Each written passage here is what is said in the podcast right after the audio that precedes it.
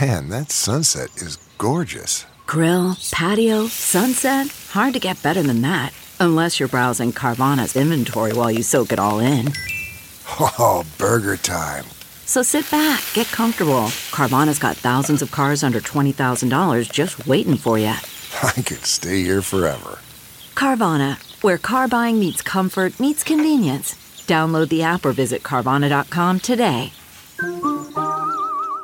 The family of Marquisha Williams still desperate to find her this morning and asking for the public's help. The mother of four went missing last week, and her ex-boyfriend is now charged with her murder. Fox 2's Laura Simon live on Belt Avenue, where Williams' family and volunteers will gather a little later. Laura. Ty Trenton Ivy admitted to police he killed Marquisha Williams and disposed her body, but he did not tell investigators where. And that's why her family says they will continue their relentless search no matter what the weather is doing. Her family first reported her missing back on December 20th. That was a week ago yesterday. And this is a look at the search team just north of I-270 near the Mississippi River yesterday. Marquisha's stepfather, Terrence Chavis, led this group of family members through these fields east of Riverview Drive, their third location Wednesday. Even dozens of strangers have stepped up to help with this search. Chavis describes Marquisha as a young woman full of life, always willing to help others, a selfless person, mother of four, as we've been mentioning all morning long.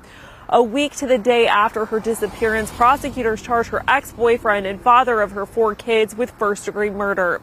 They say he admitted to killing the 29-year-old and disposing her body. Various search parties have hit half a dozen locations across the metro area. We don't have her yet. Like, that's the most critical point, is we don't have her back yet. When we get her back, we'll stop. But until then, we won't stop. This is what she would do. Like, this is the kind of person she is. She would do anything for anybody. She was a sweetheart. The search will continue at 9 this morning. The group will meet right here at the Mount Bethel Missionary Baptist Church and get moving this morning. If you'd like to take part in this, we do have more details for you on our website. It's fox2now.com. In the meantime, Ivy is being held in the Racine County Jail in Wisconsin, where police were able to capture him. He is being held without bond. Reporting live in North St. Louis, Laura Simon, Fox 2 News. Thank you, Laura. After 8 years behind bars,